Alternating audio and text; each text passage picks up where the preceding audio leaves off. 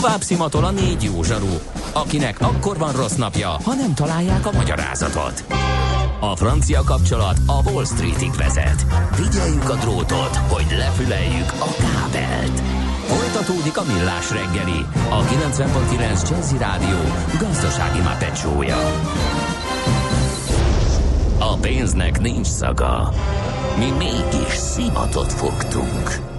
Köszönjük ismét a hallgatókat, megy tovább a millás reggeli itt a 90.9 Jazzin. Kedd van, és negyed tíz lesz négy perc Ne, hogy rohan Képzeld el, a stúdióban csodálkozik Mihály András ezen. És Gede Balázs szolgáltat releváns információkat, köszöntöm én is a hallgatókat. E, 0 30 20 10 9 0 9 nem győzzük ajánlgatni WhatsApp és SMS számunkat, ez arra is alkalmas, hogy szerkesszétek a műsort. Tehát kérdésekkel színesítsétek, észrevételekkel gazdagítsátok, témákkal öregbítsétek a Millás reggeli műsorát itt a 90.9 Jazzin, vagy közlekedési információ szolgáltatásra használjátok. Addig mi tartalmat sugárzunk, hallgat csak! Nem ma, és nem mi találtuk fel a spanyol viaszt. Mesél a múlt. A millás reggeli történelmi visszatekintő rovata akkor, abból az időből, amikor pödört bajusz nélkül senki nem lehetett tőzsdeüzér. Érdekességek, évfordulók, események annó. Mesél a múlt. Így trédeltek dédapáink. Ahogy az aranybúla 1222, úgy Semmelweis Ignác az anyák megmentője is beleégett minden iskolát végzett uh, magyar embernek a lelkébe, de szerintem mind a kettőnél itt meg is áll a tudomány. Mert hogy az aranybúla az ki és miért és minek, az ugyanolyan homály, hogy a, hogy a. Semmelweis Ignác vajon miért volt az anyák Hát megmentője. azt talán jobban tudjuk, de viszont életét, meg az akkori orvostársadalommal való mm, szembenállását, meg a rendkívüli különös halálát lehet, hogy nem csak kevesebben ismerik, úgyhogy ez ügyben tájékozódunk katonasabb a történésznél. Szervusz, jó reggelt! Szervusztok, jó reggelt kívánok! túloztam volna? Neked milyen benyomásaid vannak Semmelweis Ignác uh, ismeretével kapcsolatban? Hát a Nagybullánál talán egy picivel jobban, de azért messze nem annyira, mint kellene. Tehát megint abba a csapdába esünk bele, hogy van egy jól hangzó mondat, ami úgymond fogjul ejti, csapdába ejti, és nem engedi abból kitörni az illető emlékét. Itt én mindig Batyányi Lajos szoktam fölhozni, akiről mindenki tudja, hogy az első magyar miniszterelnök. Pont. Kivégezték, mártírhalált szenvedett, és kész. Meg hogy olyan szép szakála van, talán még az ábrázolásokról ez vissza.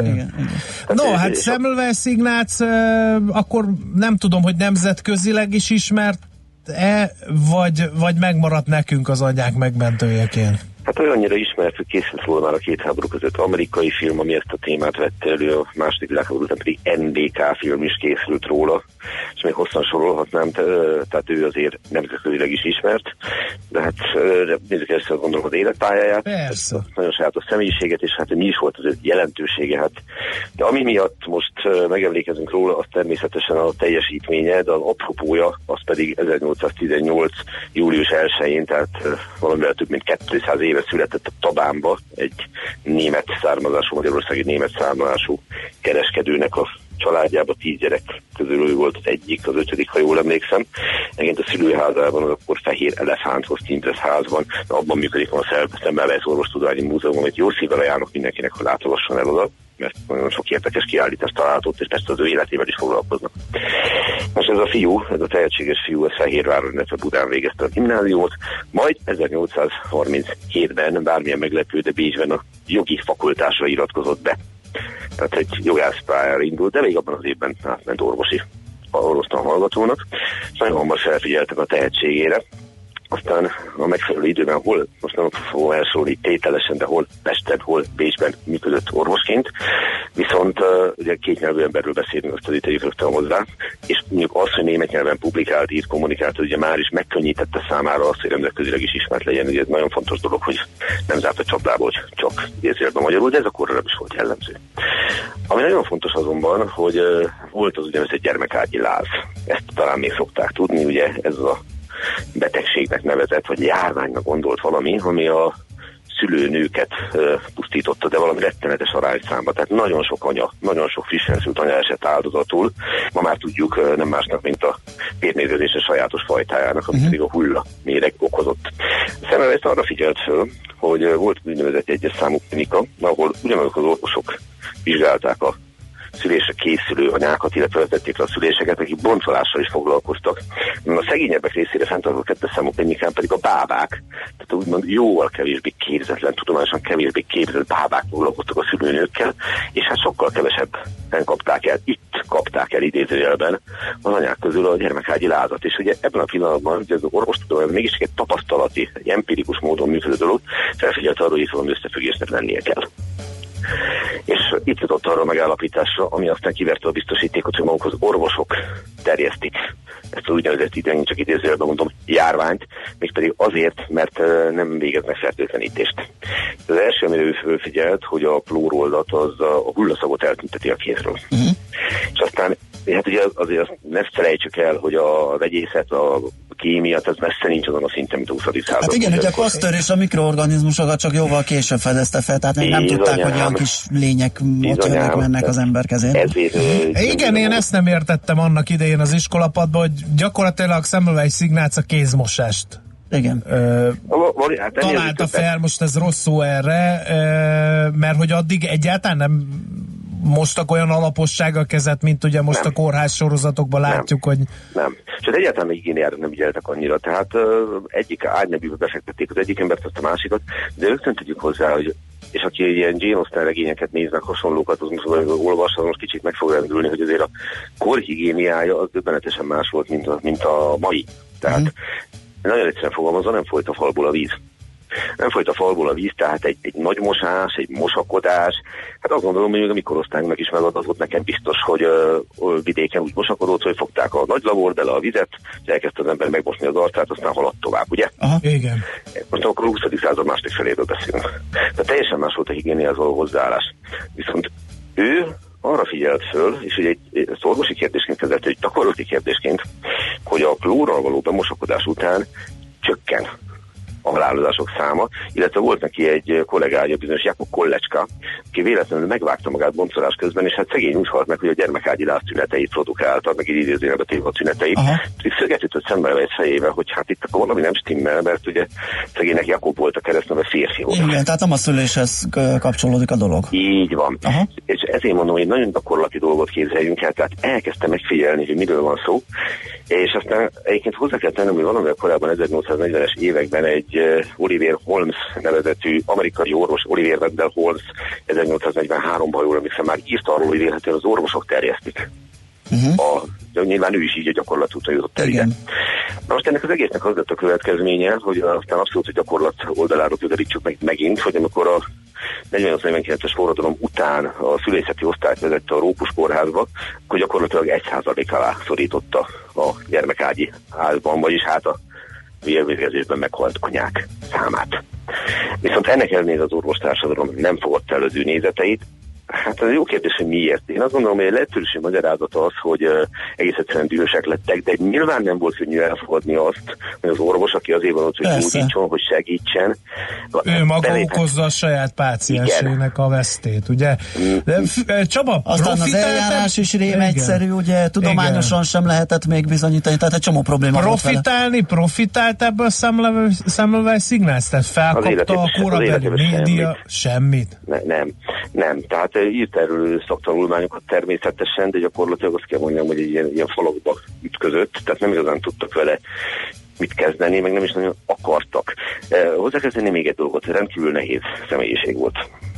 Nagyon-nagyon nehéz egyéniségről beszélnünk, ugye, és akkor itt ezzel Ez mit jelent? Mit jelentett a gyakorlati életben? Egy ilyen csapkodós, kiabálós, lobbanékony természetű ember volt? Vagy, vagy igen, mi? és konók, ami nyilván szükséges is volt az, hogy érvényesíteni tudja az akaratát, viszont uh, közelítsük meg egy kicsit visszafelé ember, úgy tetszik történelmétlenül a halála felől. Uh-huh. 1865. augusztus 13-án halt meg, és akkor már több mint egy hónapja Többringi, ahol ugye Széchenyit is ápolták Igen. el, meg úgy intézetnek volt a lakója, nem önszántából.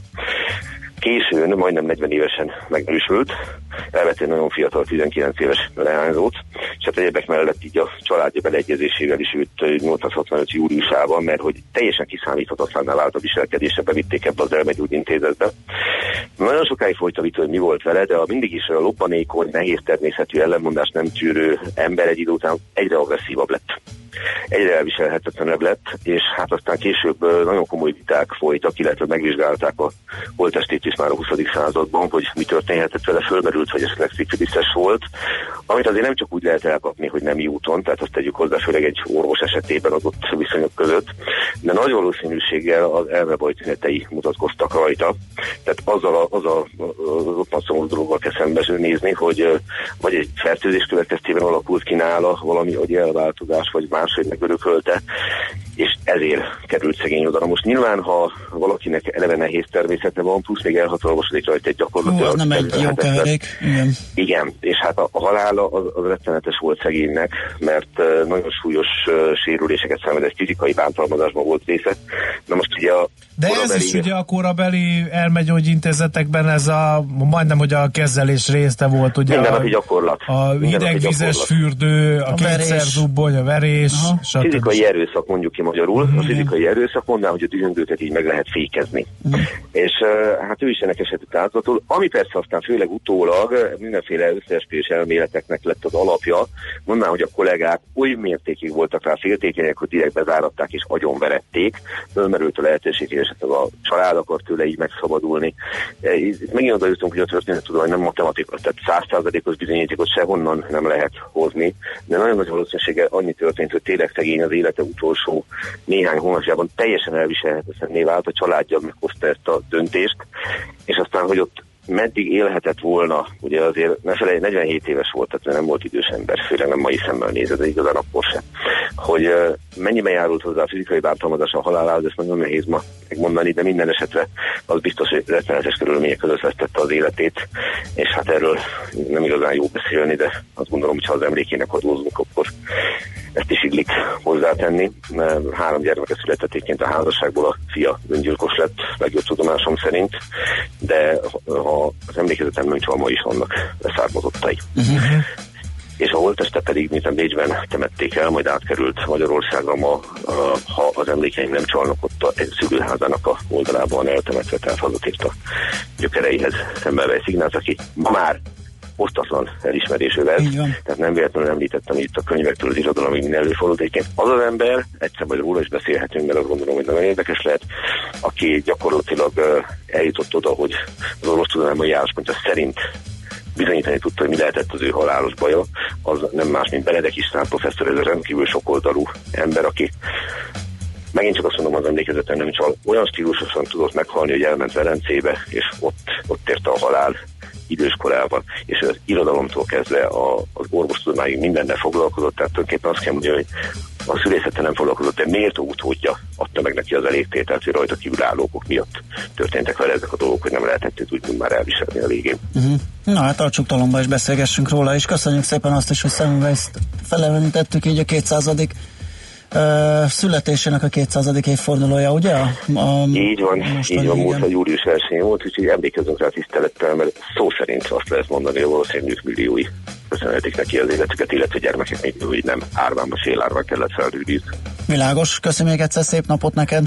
Én is köszönöm, szervusztok! Szia! Katona Csaba történésszel elevenítettük fel a 200 évvel ezelőtt született Semmelweis Ignác alakját. Mesél a múlt robotunk hangzott el. Kövesd a múlt gazdasági és tőzsdei eseményeit kedd reggelenként a Millás reggeliben. Merem és nem méregetem, belemerek, belemegyek mértéktelen,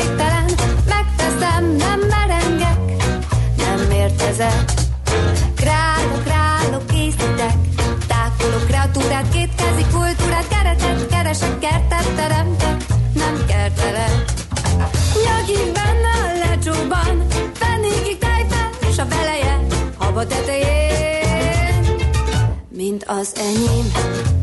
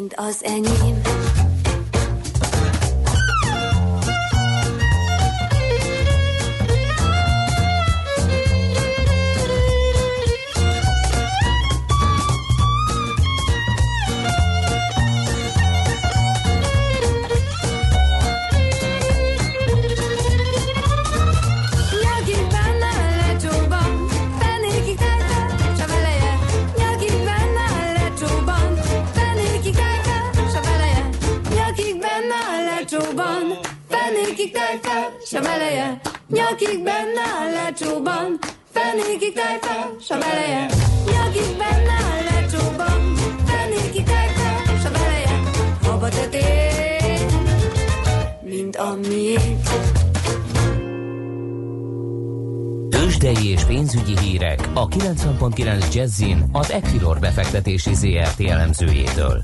Equilor, a befektetések szakértője 1990 óta. Kovács Bálint vezető elemző helyettes a telefonvonalunk túlsó végén. Szia, jó reggelt! Jó reggelt kívánok én is, sziasztok! Na hát nézzük, egész, sőt nem egész, nagyon szép napja volt tegnap az amerikai Egyesült Államok részvénypiacának, átravott-e valami ránk? Így van, sőt, még az első kereskedésben is én azt gondolom, hogy egész szép teljesítményt sikerült összehozni. Ez csillapodott, ez az optimista befektetői hangulat az európai kereskedési szakaszra, és leginkább vegyes kereskedést láthatunk kismértékű elmozdulások és iránykeresés az, ami jellemzi a mai nyitást. Idehaza pedig 0,3%-os mínuszban van jelenleg a BUX 35.558 ponton. A forgalom viszont élénkebb, mint az elmúlt napokban, sőt az elmúlt héten láthattuk, hiszen majdnem megérintette az 1 milliárd forintot. Én azt gondolom, hogy ez, ez kifejezetten jó érték így a nyári szezonra fordulva és az a forgalom nagy részt az OTP és a Richter számlájára írható.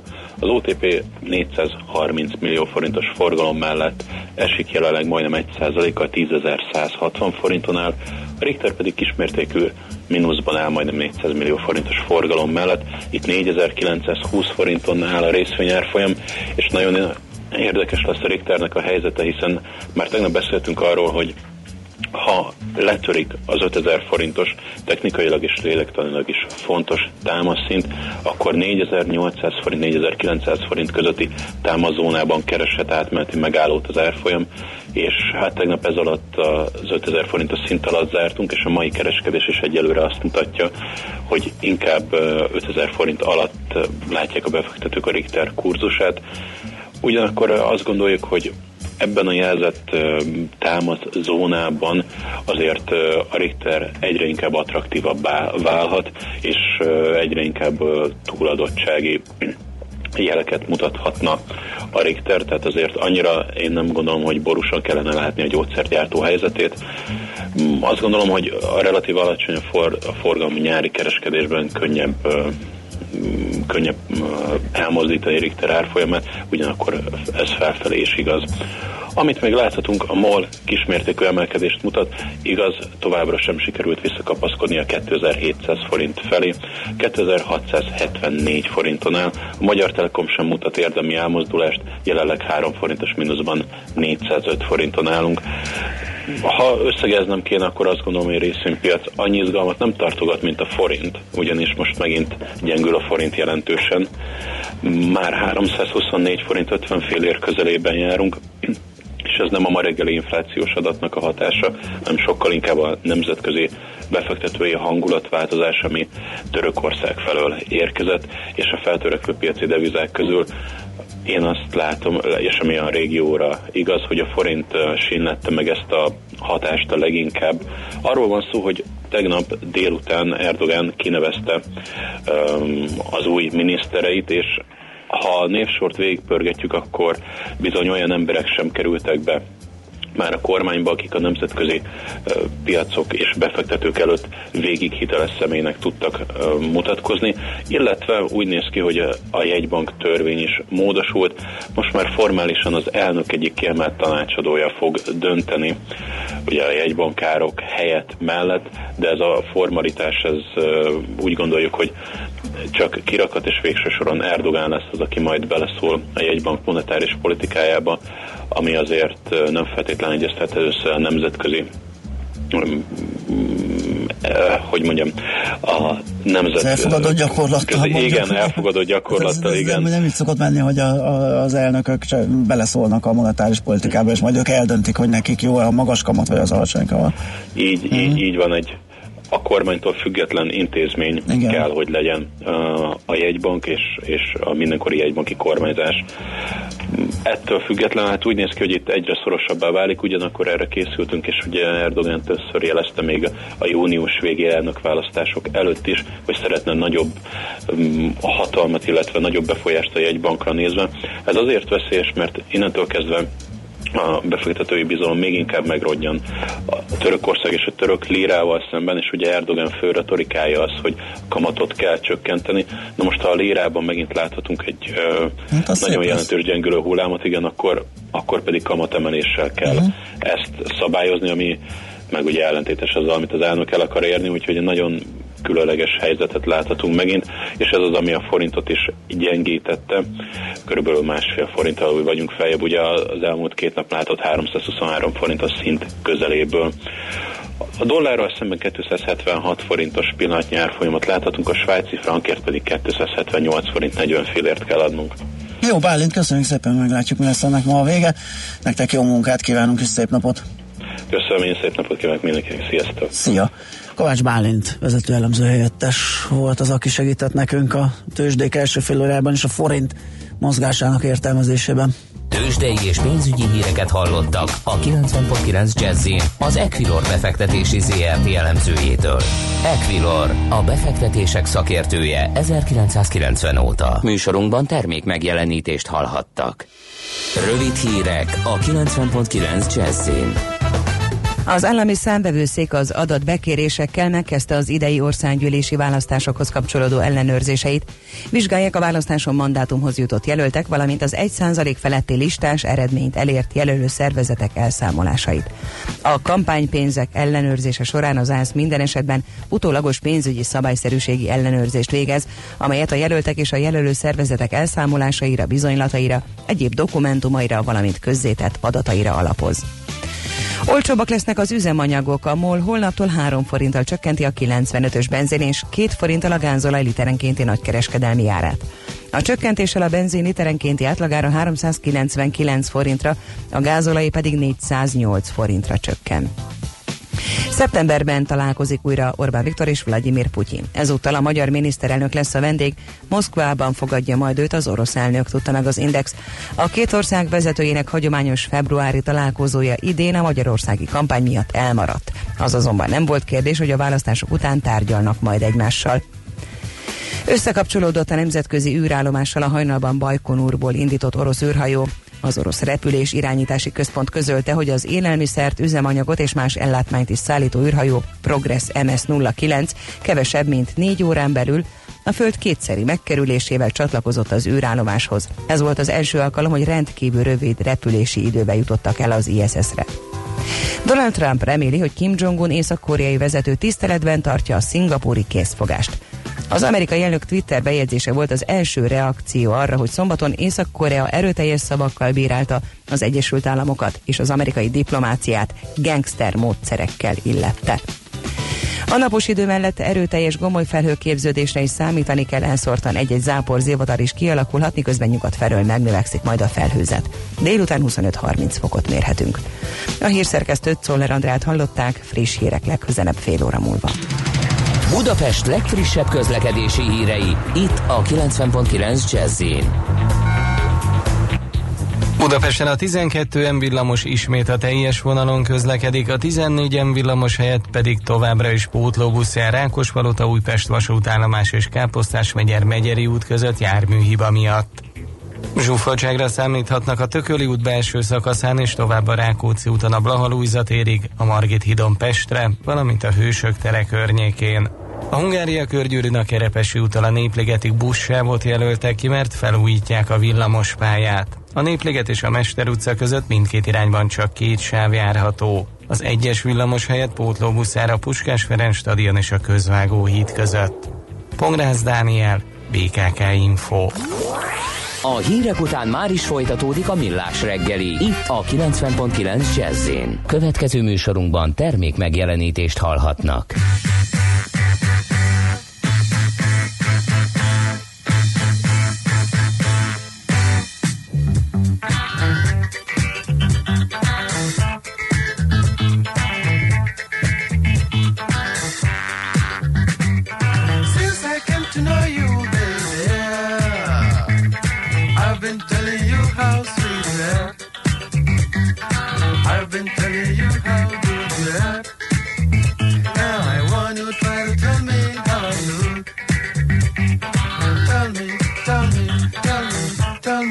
tell please I. You look so good, fantastic man.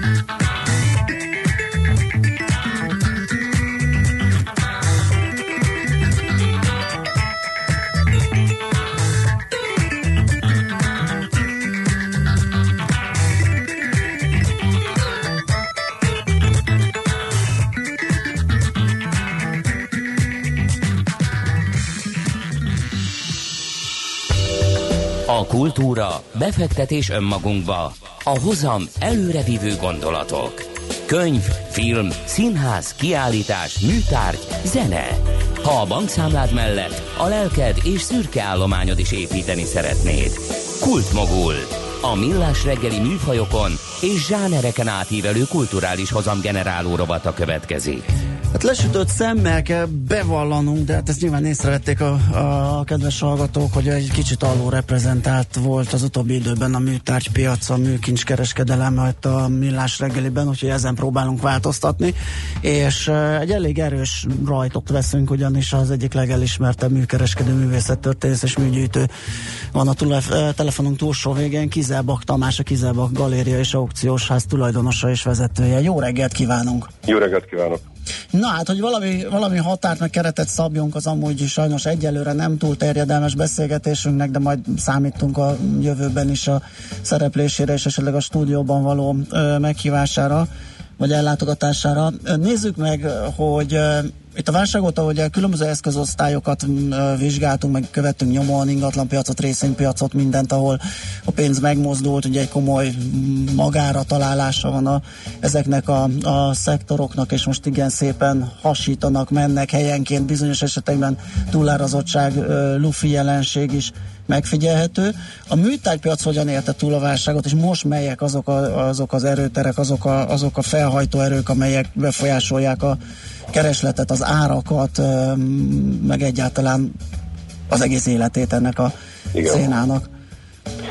Tehát a válság, ugye volt az itteni válság, amit mi úgy éltünk meg, hogy a hétköznapjainkat az üzletmenetet, üzletmenetet befolyásolta, és volt a világban zajló vásár, és egy válság a, a 2008-as évet követően, és ott nagyon gyorsan megváltozott, nagyon gyorsan regenerálódott, és nem csak a, azt megelőző szinten, hanem az sokkal megelőzőbb, sokkal előrelépőbb szinten van, és hát végül ez lett Magyarországon is mindig csak az történik, ami külföldön, és itt is három-négy nehéz év után elkezdett az egész erősödni, és most már ott tartunk, hogy tulajdonképpen nincsen már semmi a maradványából a válságnak, hanem egy újra megerősödő műtárpiac van, mint az országban.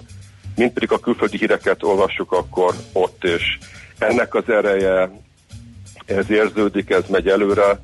Olyan csúcs árak születtek nemzetközileg is, amiben meg sokszorozott bizonyos esetekben az árszint a válság előttihez képest. És hogy hát a, a hallgatók biztosan tájékozódnak a sajtóból, egy-egy nagy effekt, egy-egy nagy ár rendezi át a műtárgypiacot itthon és külföldön is, és a közelmúltban volt Leonardo Salvator Mundi című képének a eladása, ami 450 millió dollár lett, és egy teljesen más dimenzióba került az aukciós eladás. Itthon pedig mondjuk egy modern FOV képnek az ára, a legjobb, az már elérte az egy millió dollárt. Ez korábban elképzelhetetlen volt, most már itt tartunk, de ez az egy millió dollár arány azokhoz, akik az akkori kollégák voltak, vagy az akkori festőtársak Párizsban, akiknek a művei ennek a 20-szorosa, 40-szerese, vagy akár még magasabb e, szintje is. És ez az egyik fontos tényező az elért árak, amik fölhúzzák és átrendezik az arányrendszert. És van egy másik, ami talán a válság alatt is töretlenül ment előre, és aminek itt is fogjuk érezni a hatását már most is, és még inkább ez a mondjuk azt, hogy múzeumipar, tehát a kiállítások és a múzeumoknak a létrejötte, ami ugye keresletet hoz létre, és hát keresik azokat a jelentős műtárgyakat, amelyek közönséget vonzanak. Régiók, városok, országok kerülnek versenyhelyzetbe, és hát olvastam a napokban egy ilyen statisztikát, hogy a 2000 és 2014 év között több múzeum született a világban, mint az azt megelőző 200 évben. Tehát ez a Leonardo kép is vélhetően közel-keletre, talán Szaudarábiába fog kerülni nem sokára, és ez egy ilyen turista hívó, országpresztist emelő tárgy, és ez nagyon látványos. Ez a tetszik a a világ kultúrájának az egyik csúcs teljesítményét szerzi meg és viszi el a saját országába, de ez érvényes a kisebb közösségekre is, kisebb nemzetekére is, és ez van nálunk is, ahogy megtaláljuk a múltunkat, ami nagyon megszenvedte azt az öt ö, évtizedet, ami itt ö, igazából műkereskedelemből kiesett, és hogy ö, műkereskedelemből igazából ország büszkeségmenedzselésből is, vagy hogy kell ezt mondani, uh-huh. hogy hogy az a teljesítmény, amit a multik létrehozott különböző részein a festészetnek, vizuális művészetnek, az nem volt olyan erővel bemutatva, nem volt könyvekben igazából megtekinthetővé téve, nem beszélve a múzeum prezentálásról, és ez változik most, és ez a felfedezés zajlik ebbe az országba, és ennek a vetülete, hogy ezt a külföldi is integrál és bemutatja, ez az, ami igazából mozgatja a magyar piacnak az árait. Ha mű,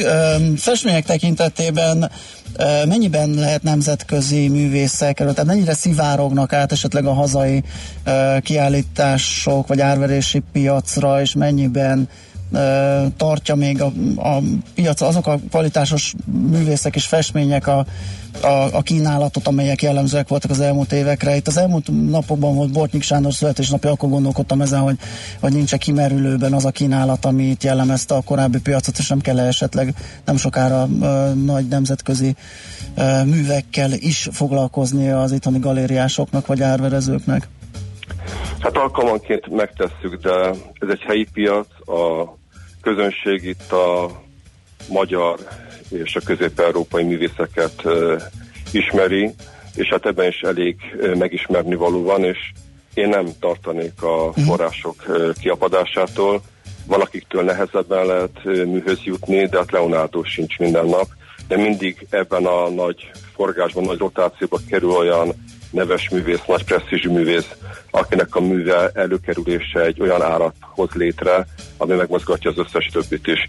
De a nemzetközi integrálásról, vagy kiállításokon részvételről van szó, tehát ez a magyar festészet, ami eddig nem vagy kevéssé volt ismert, egyre több külföldi kiállítással mutatkozik be, ugye most éppen a Bécsben az alsó belvederben van Klimt után című kiállítás, ami közép-európai művészetet tárgyalja, abban már nagyon jelentős része van a magyarnak is, és ott a többiek mellett az osztrákok, a horvátok, a lengyelek és a csehek mellett, és ezek a könyvek már ugye kint jönnek létre, azokból a könyvekből, amiket mi itthon hoztunk létre, és eljutnak azokba a kutatóműhelyekbe és azokra a helyekre, ahol ezek részévé válnak annak, aminek nem volt része a magyar, mert hiányzottak, hiányoztak ezek a, az utak, de ilyen kiállítás készül most Olmützben, szintén közép-európai, vagy éppen most Osztendében, ahol kassák és a nemzetközi avantgárd van együtt prezentálva, és hogy ennek a sokasodása fog megtörténni a közeljövőben, és hogyha említettük a múzeumokat,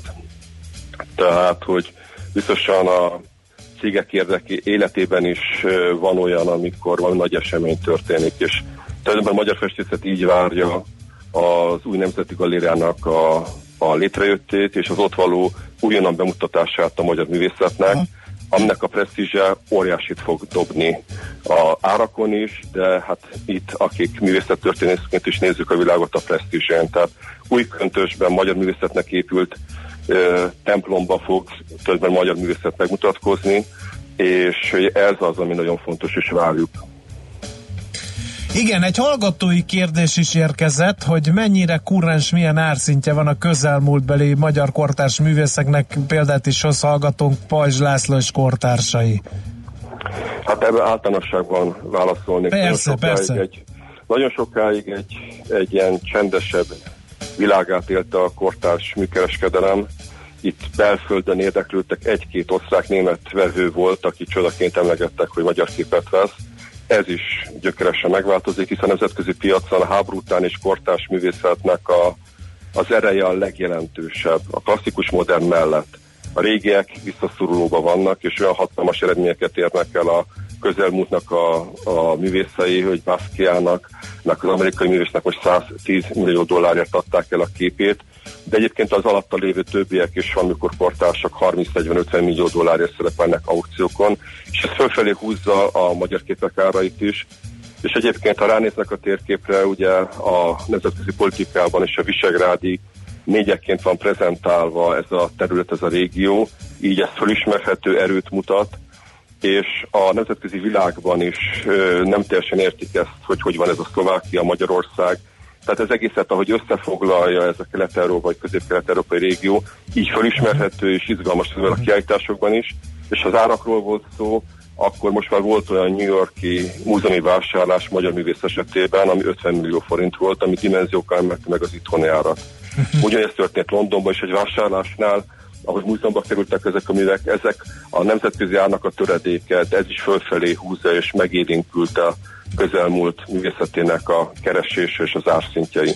Igen, e, és különböző műtárgy kategóriákon belül e, mindegyik szegmensben érezhető ez a keresletélénkülés és árnövekedés, vagy vannak e, élharcosok és lemaradók is? Hát a, a piac gazdagságának a természetéből adódik, hogy mindig vannak kiugró árak, és azok fölfelé léptetik mindennek az árszintjét. Ha azt kérdezi, hogy várnék még ö, piaci élénkülést, és több vevőre várunk-e itt ebbe a szakmába, persze. Ez egy ekkora léptékország, amekkora örülünk ennek a műtárgypiacnak, itt hatalmas fejlődési lehetőség van még, és nagyon sok műtárgyunk van, nem mindegyik terület mhm. annyira élénk, mint például a legmodernebb legjobb 20. század teljesítmény a magyar festészetnek, a korai fóvok, avantgárd képek, vagy hogyha most itt említettük a 60-70-es évek klasszikusait, uh-huh. akiket már jeleznek, és ezek nagyon keresettek, és figyelmet kapnak, és nagyon sokan méltánytalanul nem. Uh-huh. Melyek azok a területek, ahol talán tudásban, befektetői ismeretekben, vagy, vagy akár, akár még a szakma területén is viszonylag nagy a hiátus? Hol vagyunk legjobban elmaradva a világ műkincspiacához képest? Mely területek? Hát a műkincspiac az egy dolog, tehát hogy azt gondolom, hogy a itthoni aukciósházaknak, tehát a műtárgypiacnak a szerkezete az nagyon modernnek és jónak mondható. Az internet is, az internetes kínálat is fejlődik, erre a galériám különösen nagy hangsúlyt fektet. Tehát a, a műtárgypiacnak a szerkezete azt szerintem nagyon jó is versenyt hoz létre. Az árakban folyamatosan lépdelünk előre, ezt a piac, amennyit megenged nekünk, ebben nagyon nagy tartalékok vannak. A felfedezésre váró területek, azból sok van, a modernista 900-tól 930-40-ig tartó időszak már kezd jól feldolgozottá válni, de folyamatos jönnek elő meglepetések. A következő időszaknak, a háború utáni művészetének a teljes panorámájának a, panorámájának a bemutatása az, ami nagyon fontos, mert ezek az eligazító nagy értékek, ezek nagyjából már megvannak, de nagyon sok hangsúly van, nagyon sok árnyalat van, amit nem lát a közönség, mert nincsenek ezek a nagy bemutató uh-huh, könyvek, uh-huh. amik most fognak megszületni. A hazai műgyűjtőről lehet általánosságban beszélni, és hogyha igen, akkor mit lehet elmondani róluk, hogy mennyire... Szegény Igen. Már mennyire, milyen értelemben? Mennyire, anyagilag? Vagy egy... Úgy, hogy mennyire befektetők... Hát úgy, úgy, anyagilag. Uh-huh. Szegény. Tehát, mert igen, ez lett a kérdés, hogy mennyire befektetők és mennyire műértők inkább, ha egyáltalán lehet. Szerintem a műtárgypiacon összességében mindenki előbb-utóbb műgyűjtő vagy műgyűjtőszerűvé válik, Aha. mert nem lehet teljesen racionális döntést hozni, ebbe bele kell Aha. lépni személyes döntésekkel, és ez nem egy olyan gyors piac, nem olyan likvid piac, ebben valaki Igen. megvesz valamit, akkor hosszabb távon nagyon jó hozamot ér el, tehát jobbat, mint a többiek, de ebben a, a tájékozottság és ha, ha belengedi magát ebbe a területbe, akkor tud igazán jó befektetői döntéseket is hozni, és én igazán nem is tanácsolnám annak, aki csak pénzt akar is sokszorozni. Ha valamit ebben valamit megérez ebben a világban, és egyébként ez mozgatja a múzeumi világot, a kiállítási világot, ez egy életforma, ezen keresztül sok milyen élményhez lehet hozzájutni, és ha ezt igazán értékeli, és ebben lát, és ebben tájékozódik, és ha tetszik ebben, ha nem azt mondom, hogy dühös, de indulatos abban, hogy mennyi alulértékelt tárgy van, és ebbe valamelyikbe belevetíti magát, és ebben jó döntést, az akkor nagyon sokat tud keresni, és ebben rengeteg lehetőség van a magyar festészetben. Oké, okay, hát nagyon szépen köszönjük, hogy ezt a kezdőrugást pont önnel tudtuk megtenni itt a műtárgypiacon és műkereskedelem művészet terén, úgyhogy majd igyekszünk többször, több vízben jelentkezni ilyen témákkal. Még egyszer köszönjük a beszélgetést, Köszönöm. és szép napot kívánunk. Minden jót. Kizelbak Tamással, magyar műkereskedővel, művészet történésszel, műgyűjtővel, a Kizelbak Galéria és aukciós tulajdonosával beszélgettünk. Kultmogul. A millás reggeli műfajokon és zsánereken átívelő kulturális hozamgeneráló rovata hangzott el. Fektes be magadba, kulturálódj!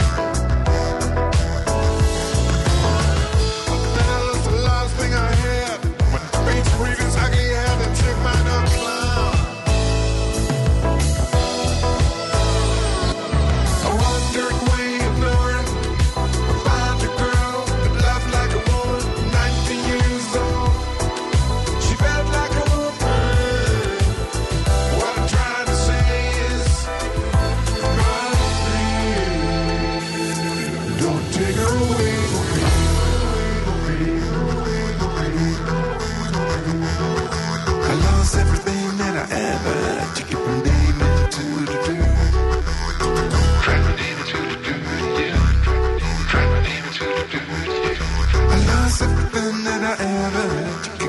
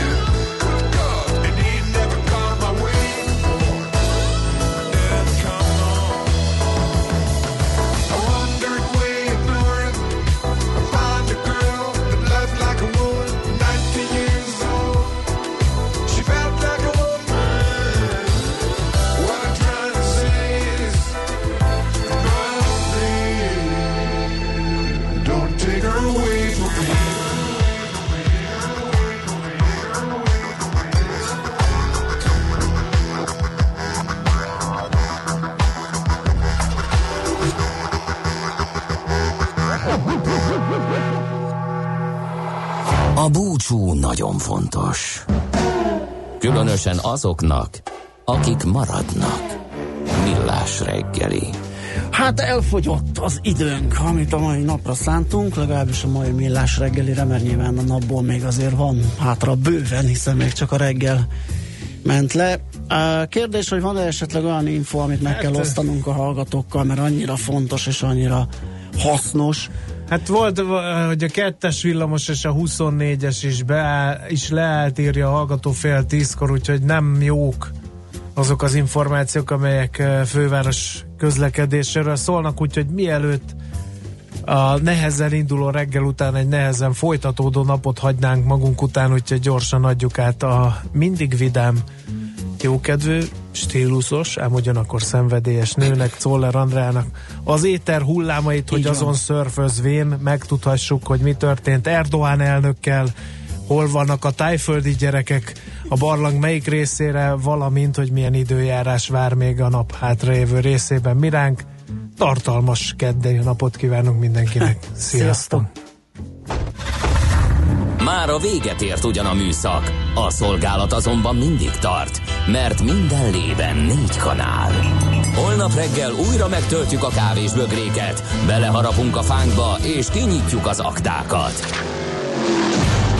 Addig is, keressetek minket az arcaktákban, a közösségi oldalunkon. A mai adás podcastjét pedig holnapunkon. Millás reggeli, a 90.9 Jazzy Rádió gazdasági mapetsója. Ha csak egy műsorra van időd idén, tégy róla, hogy ez legyen az. Csak egy dolog lenne még.